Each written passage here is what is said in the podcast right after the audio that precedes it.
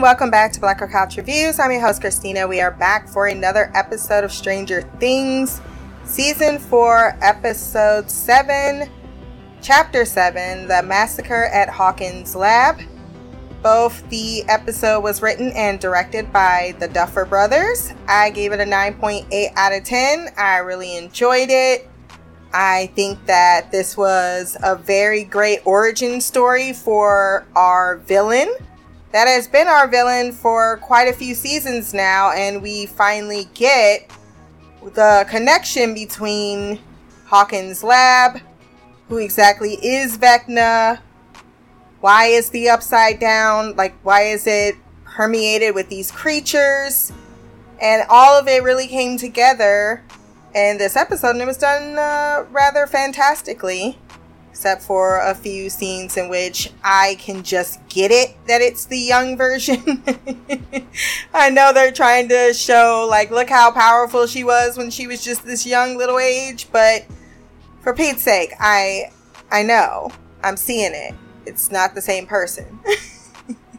Before we jump into this uh, recap, wherever you're listening to this podcast, Podbean, Stitcher, iTunes, Spotify, Amazon, go down to the rating section, drop some stars, leave a review. My social media will be there as well. Remember to like, share, and subscribe. And if you want to send feedback for the next two episodes that we have of uh, Stranger Things, which should be dropping one tomorrow, one the day after, blackgirlcouch at gmail.com. So I think we are going to simply discuss the two main arcs because we didn't get anything from California this week, and quite frankly, I'm glad. that has been my least favorite group since the season hath begun, and it continues to be. So I was glad that they were not featured, and we really got to flesh out the story of Vecna let's go to our other main story arc because it's really only two, right? I know there was another one with Joyce and Hopper, but I wasn't watching that either. The kids are at the Wheelers. Dustin, Lucas, and Max. They are all lying very easily about the fact that they went out to Lover's Lake despite there being a serial killer on the loose, them being there being a curfew. They're like, no, we decided we wanted to go to a swim, but we didn't know until we got there. And then we just kind of, you know, we egged Max on to say, hey, we see the killer. And was Nancy there? Well, yes and no. She was there, but she left.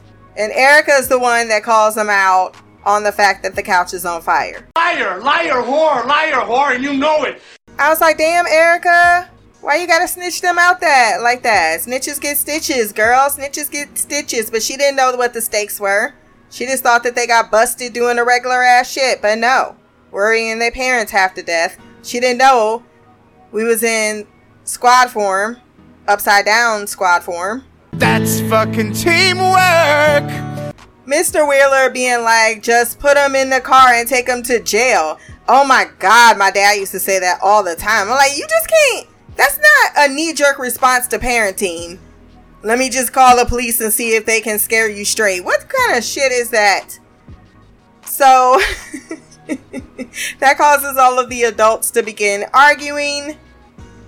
Then Wayne, who has probably had enough of his authority being ramroded over in this town. I'm the man up in this piece fuck you think you fucking with? I'm the police. I run shit here. You just live here. Tells everyone to shut the fuck up. They're gonna try the reasonable and rational approach, which is just questioning them separately. And the first up is the Max. Like, why am I picked first? Carl! That's kind of sad, though. You see all these worried parents, and her mother is nowhere to be seen. Doesn't even know or aware of the situation. Wasn't at that town hall either. She is taken in to be questioned by Wayne for an extraordinary long period of time, enough to have Dustin, Lucas, and Erica have some great scenes together. But nevertheless, like, what was you putting her through? A 30 to 45 minute? Because they analyzed shit, then figured out. so much in the time in which she went into the other room. And then these parents really are shitty parents, though. If you think your kids are lying, possibly, then why do you just let them run all over the house and do whatever the fuck they want and they having side conversations? Don't you think you should be creeping in on those side conversations? Because like, clearly they're hiding something. How you not know your friends is in the Hellfire Club? Well, you do know that. So why do you think that they would not think to help their friend? Like nobody convicted Eddie of being a serial killer yet.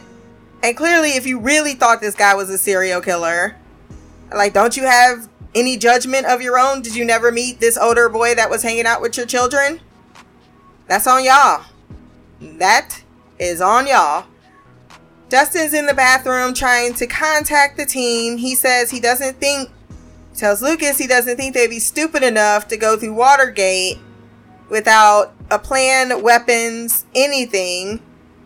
And later he says, I overestimated their intelligence, very much so. But it wasn't just that simple, of course. Steve was pulled under into Watergate, which precipitated everyone needing to jump out of the boat and follow him through. I think at least Eddie could have rolled back. Well, if anything, Eddie is needed, so he should be trying to keep himself hidden. But one of them should have thought to row back to shore so that they can get the other kids some help. I don't know that I don't think everybody needed to jump down there, but we needed to have the teenagers together. We go back into the upside down and homeboy Steve is being attacked on all angles until Nancy shows up to say hi. Ain't nobody got time for that. Whatever, Nancy. The fight scene was pretty damn epic. I did like the Bats versus Teen Titans. With Nancy Wheeler being everyone's prop up girl in this entire episode, and I needed to stop. Oh my god, who the hell cares? It is so unnecessary, and I don't know why they felt the need to cheerleader her on, or the fact that her and Steve were meant to be. And I'm not sure where that memo was put out there. I don't have a dog in this fight. I could care either way, to be quite frank. I am not the. I love Steve. Don't get me wrong. Out of all the people in this scenario, Steve's the one I care most about. However, uh, I can take it or leave it, and I'd kind of rather leave it. I think that Steve deserves someone better that doesn't blow with the wind. Not only that, like, hurt me once, shame on you. Hurt me twice, shame on me. Get into it the third time, now you just being a fucking. I mean, your man didn't talk to you for one day. One day, like a few days, and you already looking at someone else? What kind of person does that make you? Can't go 50 50 with no hope. Robin is his best friend, but Nancy's the only one that can offer medical assistance. I really, with him biting that bad, I thought that actually was pretty cool. His uh his kill scene when his last one he was beating the shit out of that bat, and then he just tossed it. uh, that was the boss scene. That was the boss scene. I ain't not gonna get my boo his props. I ain't mad at you. Got nothing but love for you. Do you think, boy? But him and Nancy precariously in their each other's arms every five seconds. Even Eddie's like, "Look, dude, just put a shirt on for decency sec- uh, sake, not sec, because she can't keep her eyes off you, and you you both are just acting like she ain't got a man. And I don't know why y'all all shipping this. This then worse. Eddie has a whole scene with with uh with Steve, which the first part I thought was fun when they were talking about Dustin. Like Dustin, he worships you. I kind of got jealous because the whole entire time Steve has been jealous of his new older friend and Eddie. So that was appropriate and fun, even though it did go on just a bit too long for any conversation that I'm listening to in a scary place. But whatever. I think it's because the other part, if it had stopped there, I would have been fine. Then it goes on with like Nancy, I'm a chicken. She just jumped in right after you, you know. That, that that's a woman you want to keep, you know. I don't know, maybe you should declare your feelings that are clearly written over your face for her. even though she got a man. Then again, maybe if she wasn't giving him them signals, he wouldn't thought he has a chance. And he probably does, because as I said, those signals were pretty. You remember that one episode where Brian was trying to not have sex with that girl because he was trying to take it slow, and then one day he just opened the door and it was like a runway. and it was all leading to her crotch.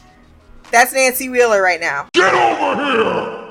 At first, I wondered why I run into the woods because they look as bare as the rest of this place, but I guess there's a nice handy rock that they can hide under from the million more bats because they hooty hoo called their sisters and brothers. and they want revenge for their lost comrades. It's a party, it's a party, it's a party.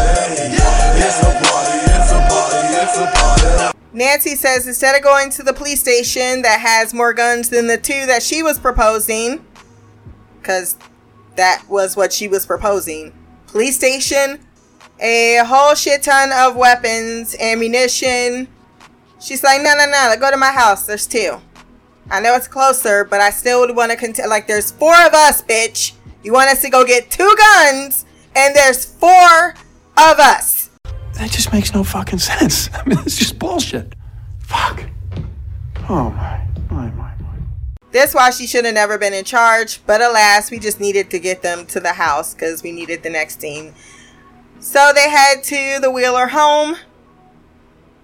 When they get there, they discover that her guns are not there and that her home is pretty much in the same way it was the night that Will disappeared, November 6th of 1983.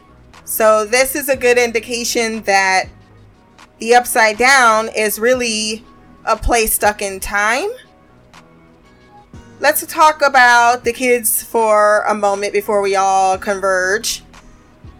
So in the kitchen, this scene was hilarious when Erica came in with that juice box and she just kept on sipping as she's like, "Look, you either tell me what's going on or I spill the beans." Or no, actually, she said, "Or I tell Dustin what's underneath your bed." And he's like, What's underneath your bed? Is it gross? Is it disgusting? Oh my God, I need to know. And he says, Fine, but if you tell anyone, mom, dad, Tina, especially Tina, I will murder you in your sleep.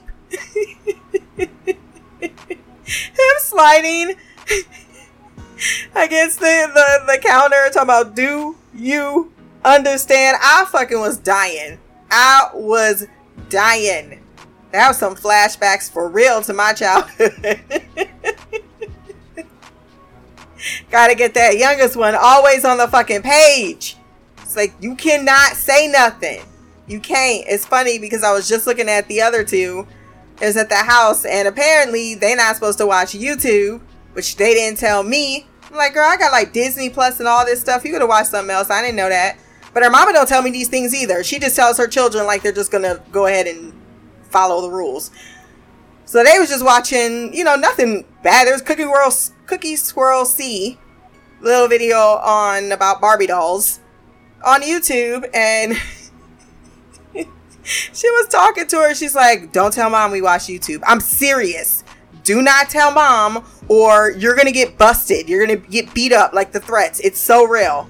It's so realistic." So after she is in on the plan, she asks a very important question, which is sometimes why you need that outside perspective. Why would he be deciding to open the gates now? I don't get it. This is what's up with the timeline, which gets Dustin to thinking, yeah, what is up with the timeline? And then he realizes that this must all be connected to the mind flayer, to everything that's been happening with the Demogorgons. Like she opened the gate and the Demogorgons went through, and that's how they realized that the gates are something that not only could Eleven do, but this new Vecna can now do that the Mind Flayer could not. Because it looked like the Mind Flayer was trying to find a way into this world. How will ties Ben back into this shit is what I really want to know because I still feel that Will should have superpowers for no reason.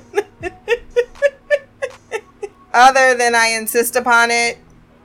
And that's not right, but that is neither here nor there. I do feel as if that he was targeted for a particular reason because of his connection to the upside down. I don't know what any of that means, but I do feel as if that should be important in in season 5 if we're fleshing out the backstories. Cuz I do think that we should have so much more going on with Will.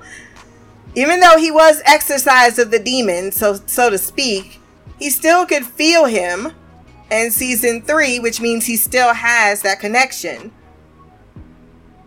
So as the lights are flickering, they're not really realizing as they're analyzing, catching Erica all the way up. She's like, you remember that? She's like, No, how can I forget? I love her smartass so much. Erica, as she's listening, it's like, yeah, I'm listening so well that I'm the only person that's now realizing that the lights are on in the way that you were just talking about how Will communicated.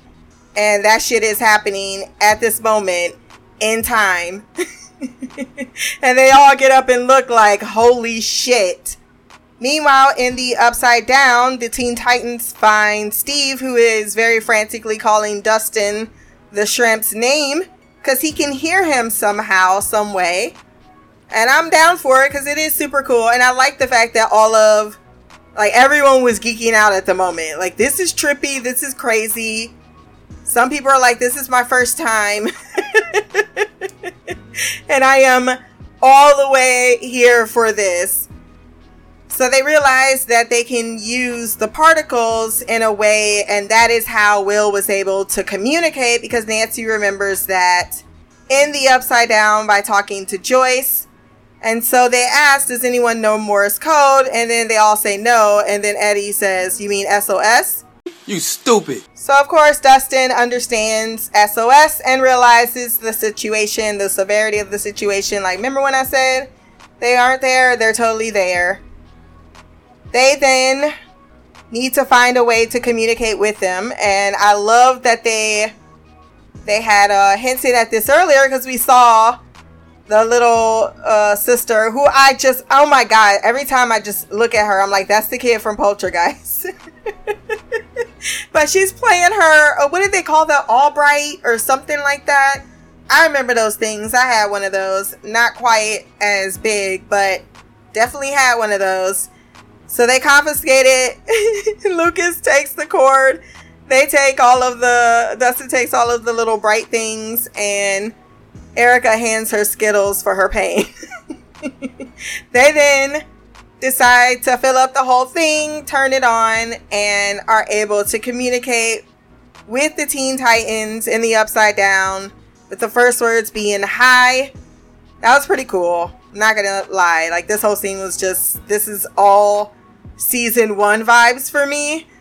And then everyone else just being like, hi, just being so excited over the, the, just the otherworldliness, crazy geek out would love to have happen to you as a child type of thing. And uh, they decide that they're going to go help him. Max is finally out of interrogation and they're like, come on. No, just, just come on. It doesn't matter. We're breaking free. They realize that they need to get to a gate because Dustin's like, why don't you just trust me? Vecna's opening gates by killing people. There should be a gate where uh, someone was murdered. I don't know how y'all didn't put that together, considering y'all just went out to Lover's Lake and someone was murdered there and there was a gate there. So I feel like out of four minds in that room that are all much, I know he's a genius kid, but he ain't that much of a genius. That y'all should have, one of y'all should have put that shit together. Nancy Drew. Uh, so they decide to bike there. I love the transitioning scene of the four kids on the bike with the four Teen Titans on the bike, both traveling to the same destination. They straight dipped out from the police too, because Callahan was like, Yeah, I'm gonna make one of those little pigs squeal. He goes up, the kids is just gone. Absolutely bolted with the bikes. All the parents are like,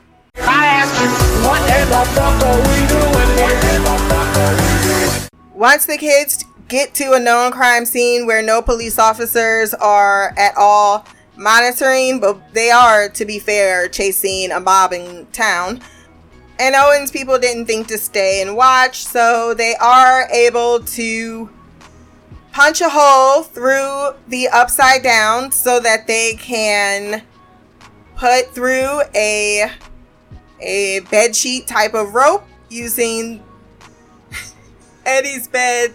He was like, those stains, they're uh I don't know what those stains are. Oh, that's nasty. Oh, they're so nasty. Robin gets out, then Eddie, and of course, of course, I rolled my eyes so damn hard. Nancy is stuck with Steve. Then Vecna takes possession of her and feels the need to monologue. So Nancy Wheeler gets her whole journalistic story about what really happened to catch everyone else up on the fact that Victor Creel's son Henry is the one that killed his mother and his sister with his psychokinetic powers. He uh, apparently was never possessed by anything in the Upside Down. He was just born to be evil. Despite a change of scenery, he was still evil. Not only that, he made a very close connection to spiders, aka the Mind Flayer and found found a, a, a real connection with them. They're solitary creatures. You know, they're beautiful. The world's fucked up. Everyone lives on a loop. and you know, wouldn't it be better if everyone was just fucking creatures? I would not go down with uh this life of mediocrity and then I realized I didn't have to as I killed rabbits in my yard and then, after my parents were going to put me in Dr. Brenner's care, I decided that they needed to die and I was going to frame my father for the murder. I only went into a coma because I didn't realize the limits of my own power. And thus, I still ended when I woke from the coma in Dr. Brenner's care, except that bitch ass motherfucker. I thought this was gonna be like they was giving their kids ecstasy. Nope, they just retconned that story. Nope, Brenner ends up taking Henry as his number one subject, and then he is trying to replicate his powers in the other children that he has stolen. And then later had him working as an orderly the one in whom befriended Eleven, which we'll get to that backstory. But this all ties in as she watches it all go down. He also was taunting her about about Barb, and I'm like, we already buried that. To be quite frank, I just think y'all needed some reason to show that stock footage of Nancy and Steve getting getting it on, since there's no sexy times this season. For those that've been holding out hope for that. Uh. So, I, I, I guess we'll figure that out next episode. I'm just, I'm so, I'm, mm, I don't want to see it. To be quite frank, I probably will. If it's not, that's the thing though. It's so closely tied. I'm like, ah, she might say something that's important to the current story arc. But if it's her and Steve mooning at each other, I do not. I'm not watching that. And I feel bad for Jonathan, even though he ain't called his girl either, though. And you also know shit's hitting the fan. So maybe this is the the the hint y'all aren't meant to be, but no, I guess you guys prioritized whatever. Why am I even talking about this like I give a shit about Jonathan or Nancy in their relationship?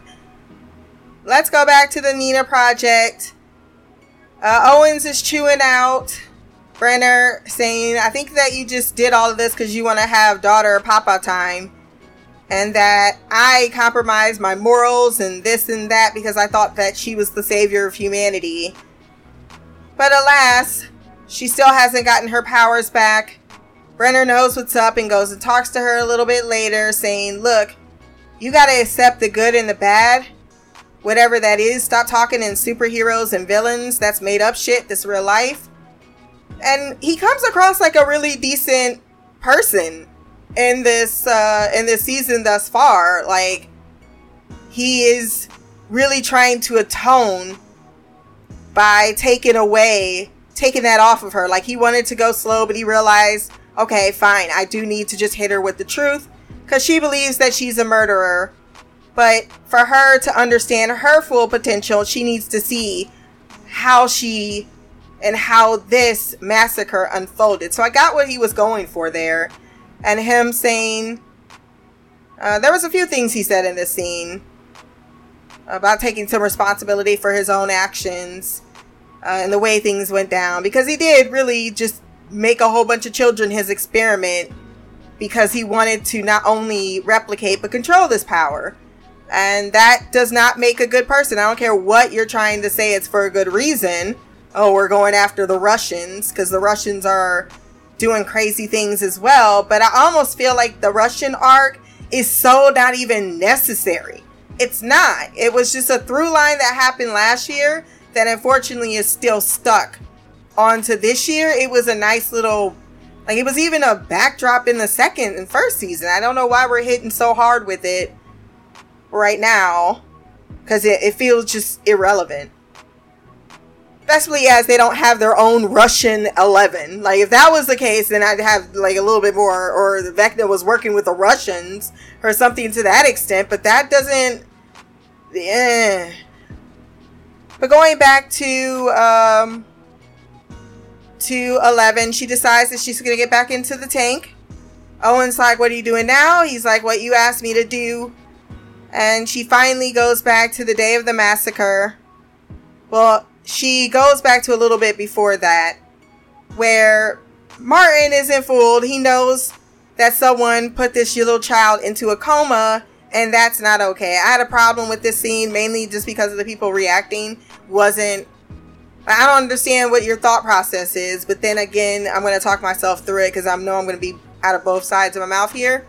So prepare yourself. On one hand, he brings her in and he says, Look, something the kids also did not seem to comprehend. He says, Eleven said she doesn't remember what happened. So if she told me I don't remember what happened, then why are you asking, did she say that?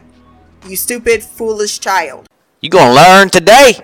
On the other hand, he says, Look, that didn't happen by accident. You're not to insult my intelligence. I'm aware what all of you are capable of and can do. Someone did it. Whoever did, step forward and take your fucking accountability.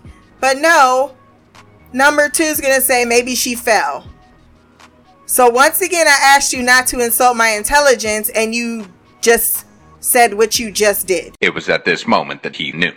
He fucked up. 11 steps back and 2 is brought forward. I like the close up of the bring the harness or the collar is what he called it.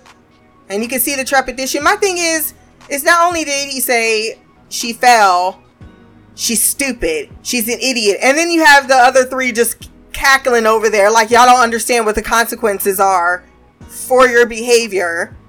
As if, I mean, and all the other kids are shitting their pants. And you over here thinking it's cool to one minute make fun of her and act like I'm not phased, but then in the next second, like, but then I, uh, talking out of the other side, here we go. This is also a child that's been taken away and raised and doesn't know how to react rationally to competition. And this is a competitive environment, no matter how much he's trying to nurture and foster the idea of family. I mean, even in family, there's there, you're gonna have brothers trying to beat the shit out of their sisters, or the opposite, or brothers on brothers, sisters on sisters. It's just what happens, and this is not really the best way. By uh, literally uh, shock, I don't even know what the fuck they're doing, but he did say tell the truth, and he was just like, it was an accident. What did he say? And I felt really bad for him, but on the other hand, you shouldn't have been talking shit. This leads to her being isolated once again because Homeboy ended up in the infirmary, and the other three are looking as if they want to retaliate.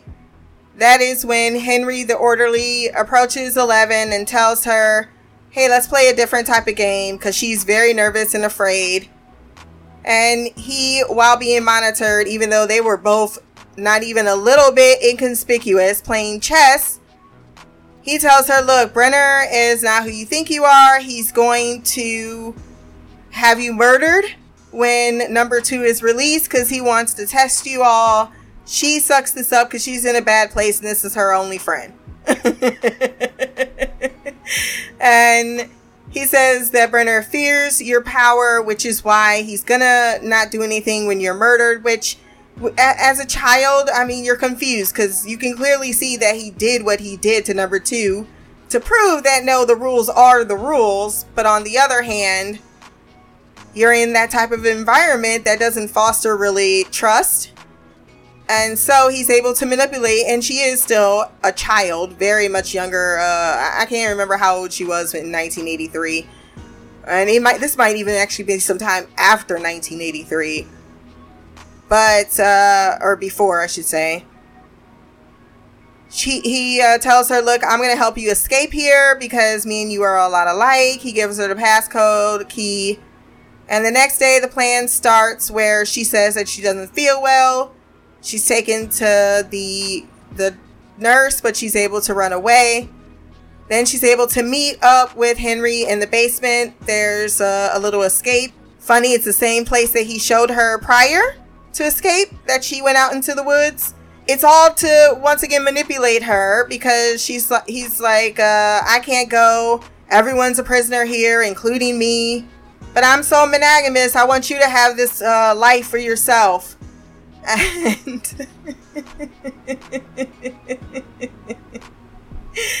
uh, it's all a setup to get the chip that is implanted in his, and I'm guessing it's some type of dampener for his powers because she's able to take it out. He thanks her and he all of a sudden ain't trying to escape anymore. it's like, now let's go back in. Or no, actually they're busted. And then they go running, and then that's when they're cornered in the hallway. And the guys are getting ready to tase them, like up against the wall. Eleven's like, all right, I know the drill, but he's like, no, no, no, no. And we get the reveal I have, quite frankly, been waiting for and see that he is in fact number one and he unleashes his full wrath killing everybody and it was glorious to see. He then takes uh, number 11 into a room shows her that they are alike by say, showing they have matching tattoos. And he tells her to stay put. But the next minute we hear screams and she gets curious of what's going on, and it's a massacre because he has murdered everyone, including the tiny babies. Okay, there's no babies, but they're they're children in there. In there, ain't done nothing wrong to him. Nothing wrong at all. I think it's hysterical that Brenner somehow manages to escape every massacre that ever happens at his labs. like you're just knocked out. That's convenient. But she comes in to watch him killing number two. He looked fucking crazy. This actor, when he finally got to unleash himself, woo! That's an Emmy winning performance. I feel like Will season two was robbed, but Homeboy, uh, what is his name? Bowers or something to that effect? Jamie Campbell Bower. He needs to get a fucking Emmy for this whole monologue. This shit was epic. his eyes was looking crazy and the way he was approaching her, like, we're the same. This world is just shitty. And then he starts going through his life story and how he's just born to make or reinvent the world in his image. And he's like, we can do this together because he feels like if I can make her my in, my ally, then she won't be my enemy. But I think he really just felt she was. I don't know where he got felt that though, because I don't really feel that connection between them. That's the one thing I'm not buying is where they're both in the same place. Because when I hear his his origin story and I know about El, it's not really on the same page. So I feel like he just picked her out because oh, you're not friends with everybody. You don't seem to be kosher, and you're super powerful. Why not tap into the one person that Martin probably has the most faith in and uh, try to turn her or make her evil because that's a bonus. But after everything that he says, join me, and her answer is immediate. No! Get the fuck out my face with that shit. She's like, I know I'm 11, but shit, I ain't crazy. What the hell you talking about? everyone, everyone here didn't do anything to me. It was one asshole. You manipulated me, and now everyone is dead. And I'm not meaning dead in a little way. This show did go darker, and I love that. I mean, these these little these little children got their whole eyes missing. You went twisted their arms and limbs and shit. Like you really, really fucked up. You really fucked up, and you pissed me off. And they go off, they square off. She tosses him aside, but he's like, "Oh no, sis. I don't care how much you want to think about your mama. In that moment, that is not the memory that's gonna make you sad and angry." And I think that's her relationship with her papa. Like I despite it all, have an affinity and love for you, but you are also the devil. And you have created this whole entire uh, outcome in which I find myself in. No matter how much you're trying and wanting to do the right thing now, you also still created the mess in which you are now cleaning up. But alas, uh, her first attempt at being the hero does not go well, and it looks like that she's about to be murdered in the same fashion. However, this is believable too because she is younger and his powers have been suppressed for a while. But he also did make a point of saying uh, uh, murdering all these people and pointing out when he was young that there is a limitation. We've even seen with El that there's a limitation where she she gets a little tired. She needs to recharge, as Mike used to say. But apparently, she can go through the cosmos of time and realizes she can tap into the essence of her own birth. I don't I don't know what the fuck was going on here. Uh, I'll be quite frank. I was like, eh, okay. And I let it go because the next scene was awesome as he goes flying through that two way mirror and then she obliterates himself and then he is banished to the upside down where he is struck by lightning like 50 fucking times. Fuck shit, pussy ass, motherfucking damn bitch, bitch, damn motherfucking ass, pussy shit, fuck. This scene was very well done. I enjoyed watching the effects transform this person. It feels like this is a a very solid way to pit the two because in a way you exist because of me or your powers exist because of me. And i think that's what what brenner was trying to admit to like people are good people are bad but sometimes people are good and bad. And you have to understand that complexity if you intend to really understand yourself because as i've said ad nauseum he ain't the only one that drop bodies so I love this scene. Love it with showing in the future as El's getting her powers back. But I know that because, you know, we heard the words, Mom, I love you, and that's what gave her the inspiration. Now she's going to have to hear it from Mike.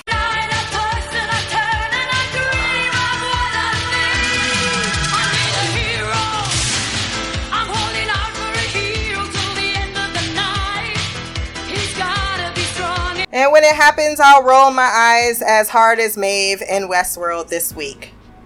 We do have feedback for this episode, as well as, I believe, for the first half of the season uh, until Volume 2, yeah, the end of Volume 1, from both Shy and Mimi. I don't know who went first last time, so I'm just gonna go by when I receive the feedback. So let's hop on into the mailbag.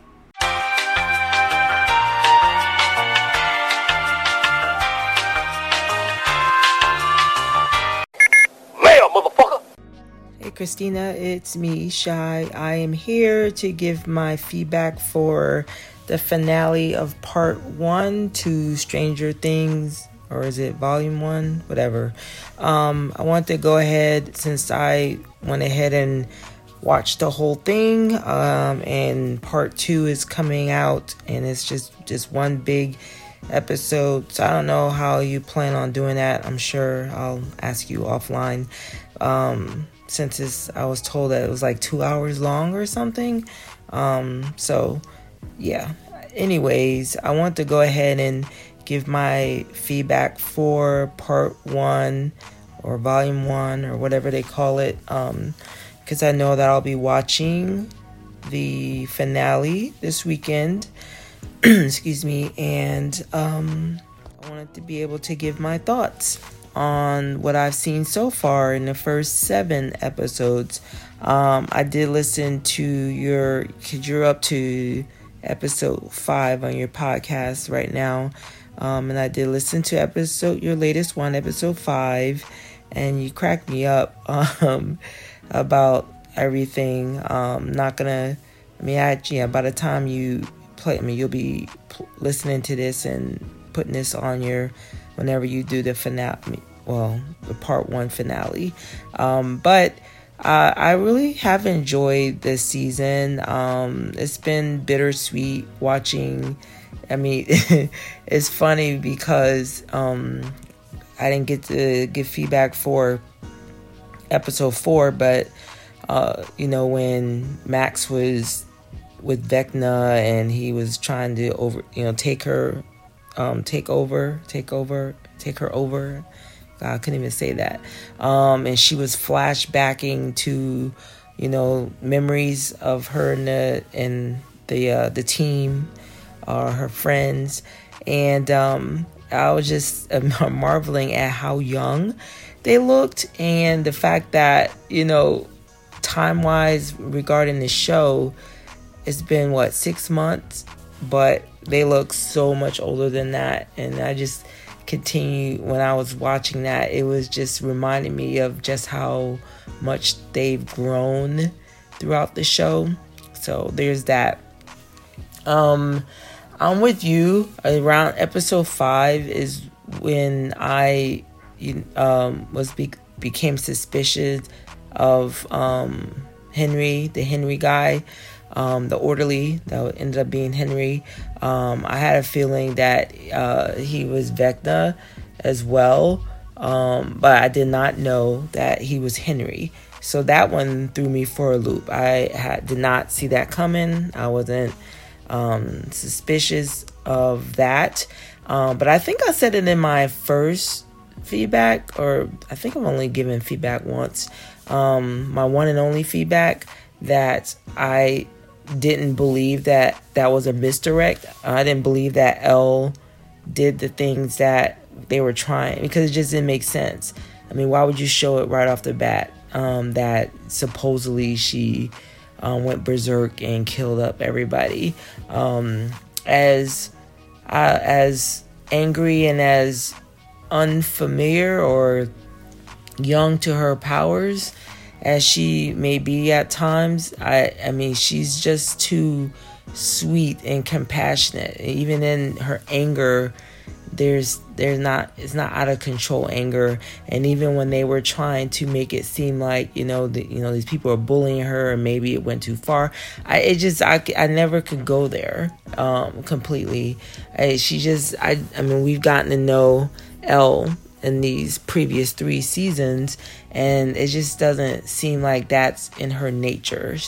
Even from episode episode season one, um, as as naive as she was, there there was an innocence about her um, that I just don't think um, would have been there if she had done what she did. Um, course, uh, are they saying that she doesn't remember doing it? Um, I don't know.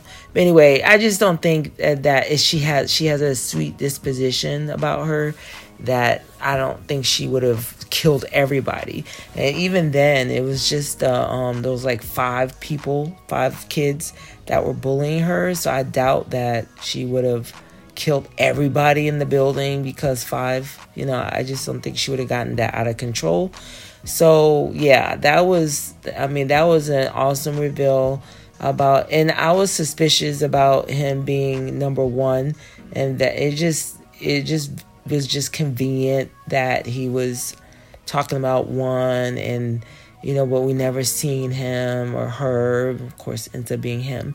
So yeah, it was just things that were I was suspicious about. But like I said, I did not make the connection of him being Victor Creel's son. Um, so there's that. Um, I'm not. Uh, yeah, the California crew that that storyline hasn't been that interesting of a storyline. So I agree. Other than when they busted in there and you know shot up the place, that was the most excitement um, in regarding the California crew. Um, I'm not as you know you know bad about Joyce as um, you guys are. I mean, I think she's annoying and all that stuff, and um, I think it was Mimi that was saying it in regards to um, why the fact that Murray would drink the tea or the coffee or whatever it was, um, as suspicious as his behind is, that he and he, the fact that he didn't trust this guy yet, they're gonna have him um, drinking whatever without even questioning it. So I'm with uh, whoever that was that mentioned that. I definitely that was what that was my thought process too. I'm like, why would you drink that if you don't even trust this guy yet? You're gonna blindly just go into um, the hangar place and just you know partake in whatever it is he's offering. That would that couldn't have been me. I did like um I mean, it got the Russian stuff started getting obviously good when they started when Murray took the place of Yuri, and then they went in there and the Demogorgon um, came out and they had to fight him and all of that stuff. So all of that was amazing. It was a little bit gross. I'm not gonna lie. I you know looked the other way on some of the goriness uh, yes, again, I'm a big baby.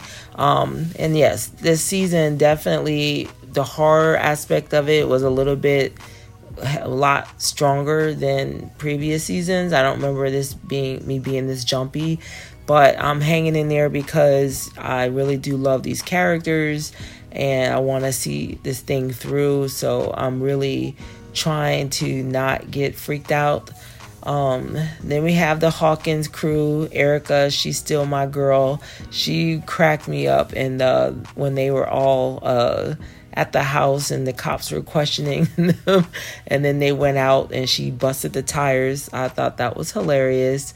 Um, but yes, um, I don't.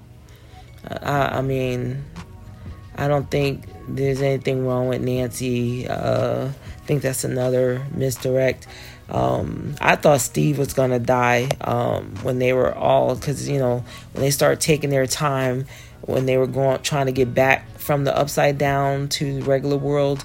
I was like, why are they taking so long? So I knew I had a feeling somebody wasn't going to make it. I didn't think it was going to be Nancy. I thought it was going to be the last person that tries to go through um, because he knew that they were trying. Um, what else? Yes, I'm very curious as to now that um, El has her powers. I feel like the California crew are converging to El um, in Nevada, and then we have the um, Hawkins crew trying to deal with everything that's going on with Nancy and the upside down and all that stuff. So that's going to continue. I'm very interested in Will. I'm with you, Christina. You were talking about Will. He's kind of been like in the background, and I'm thinking that's on purpose. Um, kind of a misdirect, you know, for us to like kind of forget about Will because some so many other threats are up, you know, for are on the forefront and that he, that's going to come back to um, because he has we still got to figure out about the painting what was he painting and all that stuff. So i think all that's going to come to fruition in the finale and we're going to understand um, more about what's happening with will because i think there's more to what's going on with will with will than meets the eye but that's all i got on that note until next time much love peace and black girl magic queen of the couch shy that was Queen Shy with her thoughts on the episode. Unfortunately, I don't have too much to add. Uh, I never even watched the the Joyce Murray or the Hopper storyline, so that definitely was Mimi who called that out. But I personally have not spoke upon it because I have not, quite frankly, turned it on. To speak upon it. Uh, I also agree with the California crew. I think I said that in this episode that they just aren't interesting to me at all. Uh, there was something you said and it caught my attention, and now I can't remember because I was like, oh, I'll, I'll remember it's at the end. Now it's already out of my brain. oh, you were talking about, you know, uh, what's going to happen next. I think it's interesting. I think what I was trying to say is the whole backstory with Vecna. Um, it is kind of like brother versus sister at this moment because they've both been under the the care of this one particular person but it's also a little even weirder because he's kind of like like your powers i gifted those to you or they come from my dna but they made it clear that vecna or henry was basically didn't like no one had to do anything. He was just born with these powers so they went very X-Men on us all of a sudden out of the blue, which opens up a whole lot of possibilities at the idea that people could be born with powers, which I think is where I was thinking when I was talking, when you were saying Will's being kept in the background, because I was just saying how I think that somebody like Will should just get manifest some fucking superpowers out of no fucking where, and I'll be perfectly fine with that. I don't give a shit. He's part of the upside down. I don't care if they just came out of the blue. I don't give a shit. I don't. Uh, or that Will becomes another vessel of Vecna because he wanted he picked him out of everybody for a reason. This all all happened with the vanishing of Will of Will Byers. So I just want to I just want to bring it back to him. That's all. That's all I want is just to bring it back to him. And yes, they did a lot in season two, but it's been a, it feels like it's been a long time since we've really had any focus on his growth from there. And even his personal growth, in comparison with all the other characters, is still muted. And you could be right that they're keeping in the background because he plays a different part. I mean, even his relationship, the closest one he has, despite having one close with his friends, is Mike. But Mike's all, as he's always, with El and you know, he can't continue to be that third wheel in, in their friendship, even though even though El is now his sister, which he clearly acknowledges his sister. So uh yeah, I, I just I I need a tie-in. That's all. Give it give it to me. That's my favorite character on the show, with the exception of probably Erica, Max, Lucas. I think they all go in the same category and Dustin. in case you wanted to know where I was at. So we do have feedback from Queen Mimi as well, who wanted to discuss the finale.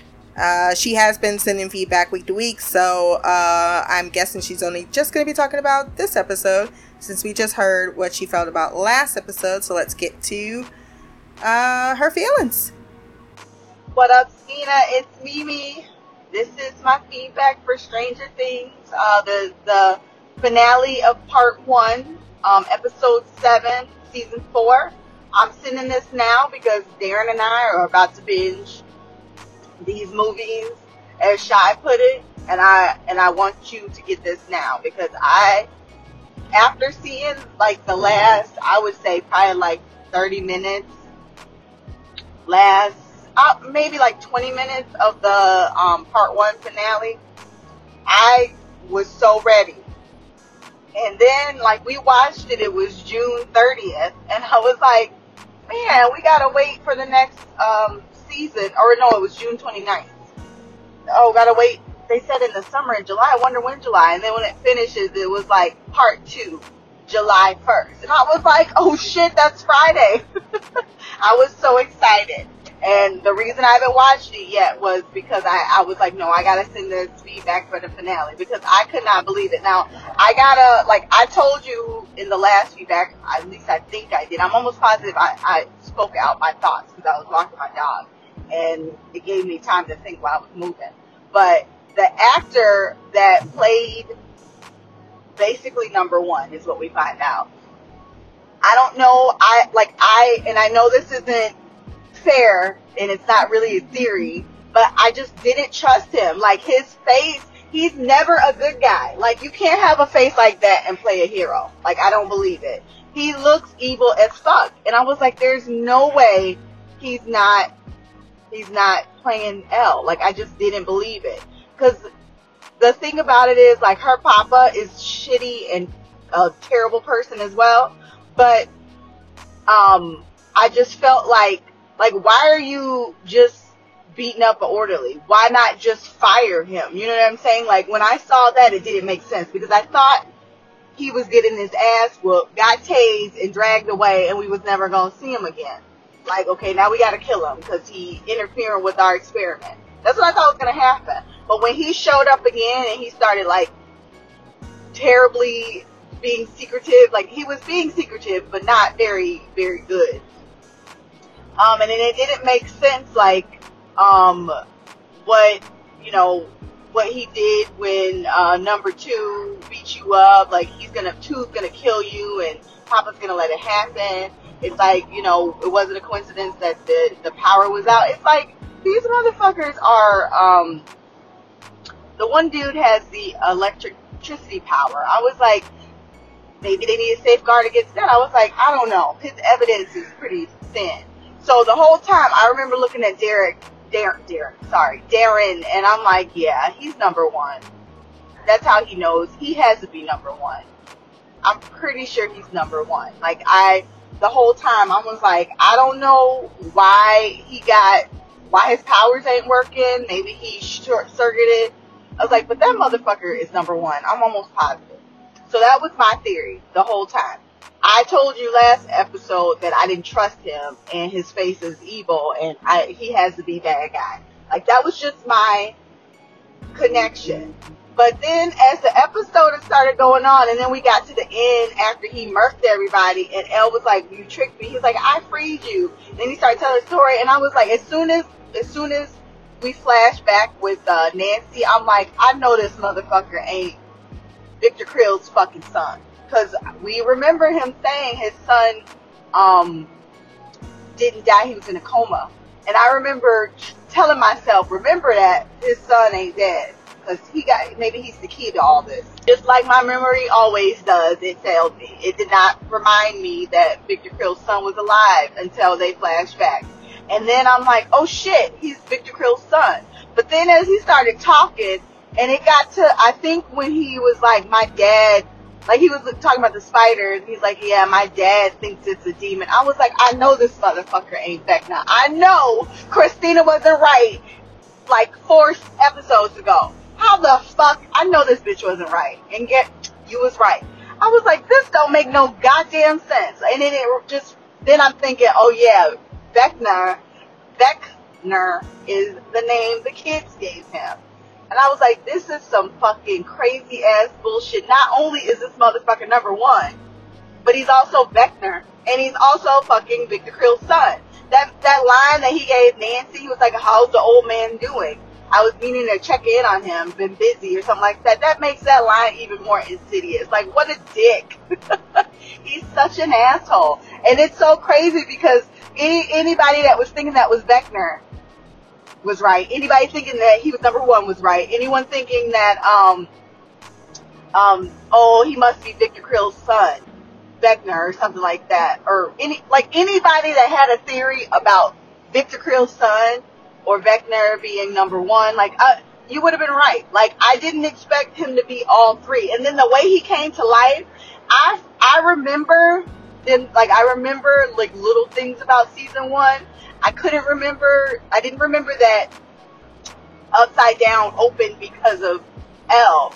I forgot that. But then, like, we see, like, she was so powerful for whatever reason that she fucking disintegrated his ass. Like, I don't know where her, like, what triggered her power because it looked like she was having her life flash before her eyes because you're not supposed to remember your birth.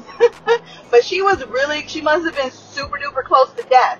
And something brought her back. Something pulled her out. And she stopped him from killing her. And she like did it like a thousandfold. Like she really fucked him up. Like not only did she like blast him through the fucking door and the window, or I guess it's the glass window, but she like shh, disintegrated his ass. Like seriously, that shit was fucking crazy. Like I was like, this shit right here is what I'm talking about. I it was irritating to me though the way they kept flipping between her being El, the side, the one we know, and then baby Eleven. Like it was confusing to me. Like I couldn't understand what was happening. But I guess that was the easier way and probably a lot cheaper than having her look like she was a baby the whole time because the it, it was making me confused. It's like, and then when I would think about it, it's like, okay, so these grown ass kids are fighting little babies. Like it's like number fourteen, go close the door. That motherfucker looked like he was like maybe like five, maybe six, but he definitely was not older than six. And you got these grown ass fucking adolescent, 16 year old kids fighting these little babies. What the fuck is wrong with Papa? He, that man gets on my nerve. And I keep calling him Papa because I don't remember his raggedy ass name. He gets on my nerves. And I thought he was dead. Like, I don't remember what happened to him, but I thought that motherfucker died. I really need to go back and watch season one. Um, because I don't remember anything. Um, and what else? Um, yeah, I, I was talking about how El's them switching back and forth was just confusing to my brain. Um, because L, like this was, um, I don't remember exactly how old El was, cause what they, cause when Nancy and them went back, when they got fell into the uh, upside down, which I talk about in a minute, um, that was eight, 1983. So that was when the upside down first happened. So it's only been what? Because it's 85 now, so it's only been two years. So how old was El supposed to be? What? How old was she? Like what? 10, 11? I don't fucking remember. I mean, but clearly it's been more than two years for us. Cause it, no, it's 87 now, so it's been four years. Okay, so what was she supposed? I don't remember how old she was when they first met. They were in middle school, right? Or were they in elementary? When Will went missing, I don't remember. But I do, I, I definitely remember she was a lot smaller. And this is when the gate first opened, when El accidentally opened it, when she fucked up number one. So she, it, I think it was like four years ago, if I'm not mistaken. They're in 87 right now. Um, and then the other thing, let's talk about um, really quick the whole storyline with uh, what Murray and um, I don't know Hopper and all that stuff. Yeah, it was it was so ridiculous that I just couldn't even. Like, first of all, um, that fucking monster when it jumped out, it started fucking people up. Like the way it was ripping those fucking people to shreds. There is no fucking way I would be okay sitting up there looking at that. Like I understand they put Bob Wire up there, but what's to stop that motherfucker from saying fuck it and getting cut up? Because Bob Wire doesn't kill people. It just slices you up and it hurts because they're little teeny little slits. I swear, these motherfuckers are crazy. And then like, I don't know about y'all, but if I know that fire kills it, I know that other people don't speak English and I don't know that do translate it. But if I see Hopper, like the ones that survive him coming out of the damn, the gate, when I saw Hopper with the fire and the motherfucker looked scared, like I'm gonna get behind Hopper. Like, I mean, at least, at least if I know he's scared of the fire, maybe I'll have a fighting chance. Like they were just scattering all over the place, and it didn't make sense that you see this this thing is is scared of fire and not attacking Hopper, but you guys aren't hiding behind him. Like I know you, you don't have to speak the same language to observe what's happening. They die real stupidly. The whole thing was so fucking far fetched and ridiculous. Even the circumstances that they when that plane crashed, those bitches should have died. Is all I'm saying. I it it annoys the shit out of me that we had to watch that entire scene. I'm glad everybody's together. Now y'all can act like y'all got some fucking children in, in a whole nother country. It's not Hopper's fault he got taken. He was trying, he thought he was gonna die in there, but clearly he didn't die. The KGB got him or whoever the hell those people were. Um, but everybody else, like I will say the actor that plays Murray, he did a really good job mimicking that Yuri guy because he sounded just like him. I was cracking up because Darren was like, "Oh shit, I forgot that that's not him." like, yeah, motherfucker sounds just like him. He did a really good job. Like the actor, he he nailed that motherfucker's crazy ass personality. Um, as for Joyce, she got on my nerve from the second um, she got on that plane to Russia. Or where were they meeting? Alaska, and then she ended up going to Russia. Like, act like you got some kids. Your children literally was in a fucking uh, a big ass duel with two different fucking fighting uh, government agencies, and they and they could have died. People died in your house. It's probably blood still there, or they probably blew the motherfucker up just to cover up the evidence. Your house is gone, Joyce, and you have no idea where your kids are. You haven't even been able to call them. Like seriously, I expect better for you from you because one of your kids literally got fucking abducted and taken to the upside down. You know what's out there, and for you to just leave your kids, it don't make no goddamn sense. I just that whole, like as soon as she got on that plane, immediately after figuring out the that someone was gonna help her get Hopper out and not tell the kids what was happening. At least if they knew, they would have gone in like, okay, I'll see, I'll see my dad again, you know, with El and everyone else. So would be like, so they would at least know what she's trying to do. Like I understand not wanting to tell them to get their hopes up, but the the fact that she never even considered that this could be a trap and you could kill, you could die pisses me off. Like your life has been nothing but smooth sailing. You've almost died quite a lot. So to me, after having so many near death experiences, I would not walk out of my house, not letting my kids know the truth, not saying goodbye to them and not like showing them love because this might be the last time I ever see them and they may ever see me. And she's a fucking terrible mom for not even thinking about that. Um, and the other thing, um, side note, like I wonder how much money Kate Bush gets every time that song of hers is played because I don't know if you know this because I don't know how much radio you actually listen to, but that shit is playing on the radio now. Like it's literally on the hits um, one uh, X XM uh, Sirius XM radio station, and I could not I could not stop it. And Derek Derek told me that it's like trending on TikTok because people are using that song. Like I hope she cashing in them checks because she deserves it. That song is nice, and I I remember a lot of popular music from the late '80s. And Derek Darren was like, "Well, you were really little when that song came out. Were you like you like just born? Like shut up. I might have been like two or three when that song came out, but music is something that is different. It it locks into your memory. I can hear a song from when I was little and I might not remember all of the words, which most of the time I do. I know I know that song. And that's what I was trying to explain. I don't re- recognize that song. It doesn't sound familiar at all. So I don't think I've ever heard it before, but that sings a bop. So I hope she's cashing in them checks. Good for you, girl. Um, I'm glad, I'm glad they were able to do that for you. I'm happy for you. Um, and then what's like, okay, so one more thing. I know I'm going a lot over, so I'm not going to talk too much, but I like Darren and I were having a debate this whole time. We kept having to pause the show because we kept debating. Now I'm with Dustin. They were stupid to go explore the upside down without a plan.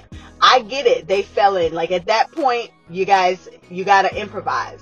But when those little bat things all circled around, I told Darren, I would have, it, it would have been, for me, it would have been, okay, we, we gotta, we gotta fight them. Let's, they won't, they're just sitting there guarding it. I understand. Let's fucking come up with a plan to fucking, like, all of us might not make it, but we gonna try. Because to me, and I say this all the time, I would rather fight an evil that I know than to go explore thinking I can get away and then something terrible and worse might be out there. And that's exactly what they encountered. They almost got away, but they didn't. And I, I would have like Darren was like they almost died the first time. They gonna die. Reg- they gonna almost die regardless. They're the upside down. But what if whatever is like their their mama is out there? That's what I kept saying. Like that long tendril that kept fucking up people. The one that grabbed um what what the hell is the the stupid buff Steve? I guess he's not that dumb, but that grabbed him and pulled him through the lake, that was that was that tendril belonged to someone, and um, I would want to see where it where it belonged. And um, the way he Rick Grimes the shit out of that bat, that motherfucker a G. So I was like, y'all, y'all could have came up with something. Y'all might, y'all definitely wouldn't have went through that gate unscathed. But I think y'all could have made it. I think it was like six of them, and it was four of you. Granted, you're outnumbered, but all you need to do is get through that hole. That's all you got to do. And y'all ready this time. Steve was not ready. He got dragged through there, and then they started attacking him. Y'all ready now? Do something about it. Like, I, I'm, I'm glad that we did get to see the upside down and see that it's like frozen in time. But me personally, I wouldn't I wouldn't have went through the town. I would have made a stance right there where this gate is that I know and I'm gonna get through it. I might have to do some swimming once we get back because our boat is probably gone. But I'm not it's nothing can be scarier in that water than what I just went through is what I would be thinking. Um what else? Um I've already talked a lot, so I'm not going to talk very much about anything else. I think I've made all my points. Okay, one more thing. Now, I don't, I cannot tell you why it was funny to me, but when I tell you I was cracking up, like I could not stop laughing. That interaction with Erica and um Lucas were in the room when when Erica, because she was like looking at them tell them stories and was like, "Y'all some motherfucking liars." She's like, "They lying." And in her defense, y'all parents are stupid as fuck because I there's there's no way that I would let them talk to my kid like that in my house. Second of all, you're not gonna talk to my kid before I talk to them first. No, you cannot interview. You cannot interview a minor without the parents' consent. And I'd have been like, no, I was like, we will all sit here and stare at each other. You're not talking to my child until I talk to them first. Well, then we had a standstill. It's like y'all not a, y'all not about to put words in my kid's mouth. You're not gonna interrogate them by themselves. And until I tell until they tell me what happened, I'm not telling you shit. Like y'all not about to intimidate my kid. And maybe that's the black mama in me. I don't know. But like the way they like like first of all, you ain't talking to Max by yourself because Max's parent is not here. So you can sit your ass down and get out of her face. If you want to talk to my kid, I told you already, I can't tell you what to do with the rest of them.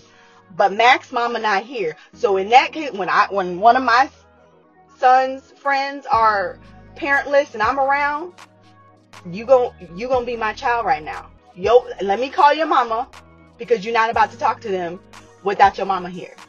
And that cop was very fucking creepy.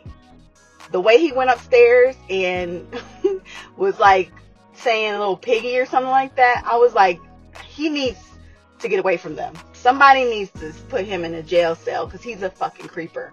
Whoever gave him those lines, whoever directed him to do that, if y'all wasn't intending him to be pedoph- pedoph- like a pedophile-ish feel, y'all did him a disservice because that's the vibe I got and it fucking made me uncomfortable. I don't want him anywhere near my, my babies anymore for the record. But after Erica dragged the shit out of them and was like, they're fucking lying. And she walked in the room with her juice box and she was like, y'all better tell me what is happening right now. You better tell me. And Lucas was, I don't know if he called himself threatening her, but she was just sitting there calmly drinking her juice. He was like, he just like started talking and then he was like, I will strangle you. And then he like moved up in her face. Like that whole thing. I don't know if it was supposed to be like a comical thing, but it definitely reminded me of siblings, but it was hilarious. Like it was so fucking funny and I didn't expect it to be. But she didn't look phased at all. And she was like, y'all better tell me what's happening or I'm gonna tell I'm gonna tell Dustin what's under your bed. And he, he was like, You wouldn't. They're like, Yeah, I would. And Dustin like, Is it gross? It's disgusting. I could not. That that shit was so funny. I loved, love, love, loved seeing Dustin and Erica together. That was when we were first introduced to her, and it was so, they were so good together. Like their chemistry, they're playing off of each other, their comic, com- comedic timing the two of them are so good together. So it was nice to see them back together. And Dustin, old smart ass with the bright light. Is that what they call it? Bright light, the little thing that they use for the um, communicating between the, the two. So that's why I was okay with um, the, them being in the upside down for as long as they were because that was I forgot how that is, and we got to see what because we saw what Joyce was going through, but not what Will was going through. Like we only saw Will looking fucking broken. we never got to see you know him figuring out the lights and all of that stuff. So that was really awesome. Um, I enjoyed everything about it. The adults in this town are fucking stupid and a waste of um, human life. they really honestly don't have it. I don't know how you see your kids ride off on bikes and you start yelling at them. I mean, I would at least attempted to run back in, grab my keys, and drive after them. Erica popped one tire on one car. Even if we gotta turn that car on or roll that car out of the way, let's at least try. They're on fucking bikes. All of us shouldn't just sit here and stare at them. We should all go and go in different directions if we're late. Like we can, if they're too far ahead, they're on fucking bikes. The parents are the worst. But granted, it was cool to see them uh, the way they did the upside down with the rope, and then like they were like like going in Eddie's house, and then they climbed up the rope and then fell down. That was really cool. Um, and then the shit that happened with Nancy, I forgot that she, you know, with her friend and all of that stuff. So that's one of the reasons I'm excited about uh, this this new season, uh, this uh, part two, because I, I want to see what the hell happened with Nancy, and what the hell Steve gonna do, because clearly it's a love match now. It's gonna be annoying. Anywho, I've talked a lot. I know there's some other stuff I want to talk about, but that's enough for now. So I will end it here. Until next time, love, peace, hair grease, black girl magic, queen of the couch, Mimi out. That was Mimi covering all bases on the Joyce and Hopper situation. Because once again, didn't watch it, so I have I, the whole time I was like, uh, I have no idea what you're talking about. I'm just gonna edit because I also don't care. just about I, I just I, I got exhausted with those characters, so I'm just at some point they're in Russia. They're gonna come out of Russia. That's that's where I have that story arc with. I think I've already made it clear earlier in the podcast. I didn't even think we needed Russia in in this. It's uh, it's there's plenty of th- uh, threats on on the soil. It's one thing to do it in the first season or even the second, but there's so many other threats that are going on in the 80s. I don't think you need to just focus on the Russians. Um, I was laughing when he was like, "Yeah, I theorized, but I never mentioned it." okay. I didn't th- say he was uh, Henry though, but that would be something that was kind of in the back of my head because I figured if one was correct, then all three must be. I don't know why that was an assumption. Mainly because I saw that boy pass out and everybody died but him, so I was like, well, if they got the kid and the kid is number one, then number one had to be a kid when he was taken. Yeah, there's the other kid. I, I think that's when I was like, yep, that all equals the same. in my mind just because and i and i know though as you stated it is due to the typecasting it, it really is um he just looked the part to play the enemy and then when he finally let loose and was and i was like oh also you kind of sexy. I ain't gonna lie. Usually i'm not i'm not prone to blondes but uh but uh he can get it. Cause he got that. Uh, like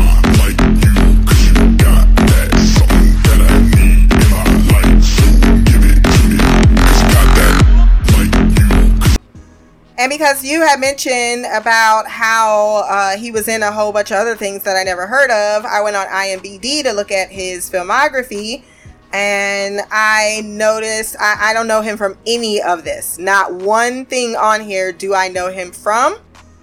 So, uh, there's that. But I did see that he is in a romantic uh, swirl movie.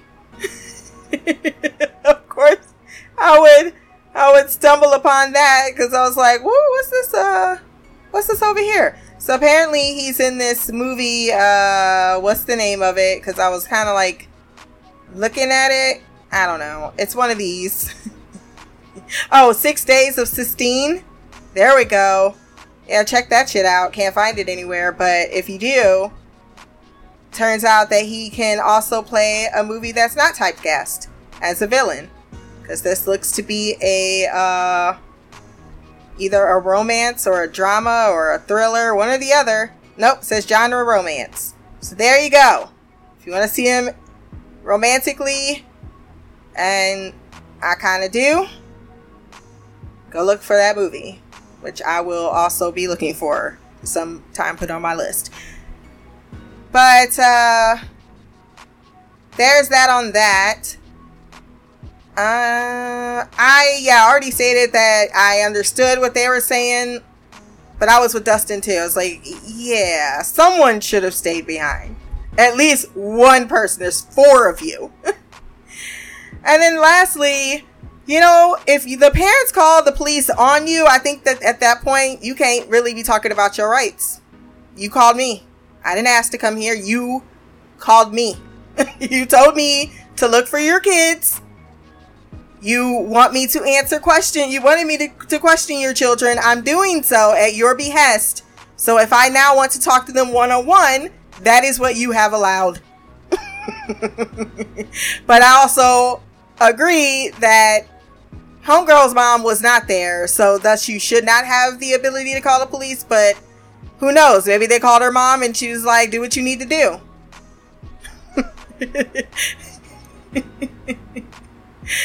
Uh, I, I think maybe I would feel I, I'm like totally on board with you, but I, in this case, I just don't even. I'm like, no, they're the problem. they're the problem. It doesn't matter. they're the. Pro- Not only that, they ran out of police custody. They made a false accusation that the kid. Like, there's just too much shit that is like, yeah, you can meet me at the police station, but yeah, no, they have every right to pl- question them at that point because they have done something wrong and they're out past curfew, which they said people would get in trouble for. Uh, so I mean, and technically, the kids, are, the town folk are looking for an association of these children that have an association with Eddie. I don't know. I don't know.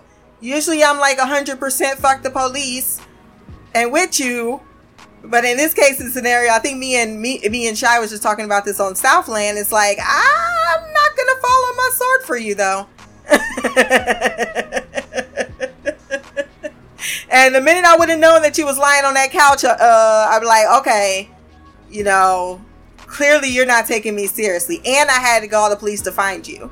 Nah, nah, nah, nah, nah, nah, nah, nah. Yeah, I gave you the chance to tell me the story. and thus, uh, they're gonna do what they need to do. So I, I, I just, I was I was totally, for once, on the police side, even though they are hugely incompetent.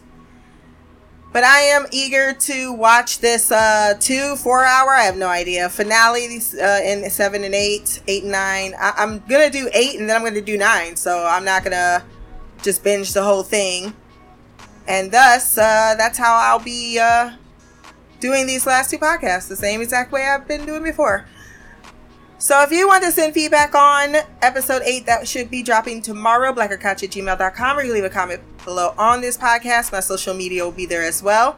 Remember to like, share, and subscribe. Until the next time, peace, hair grease, and blacker magic.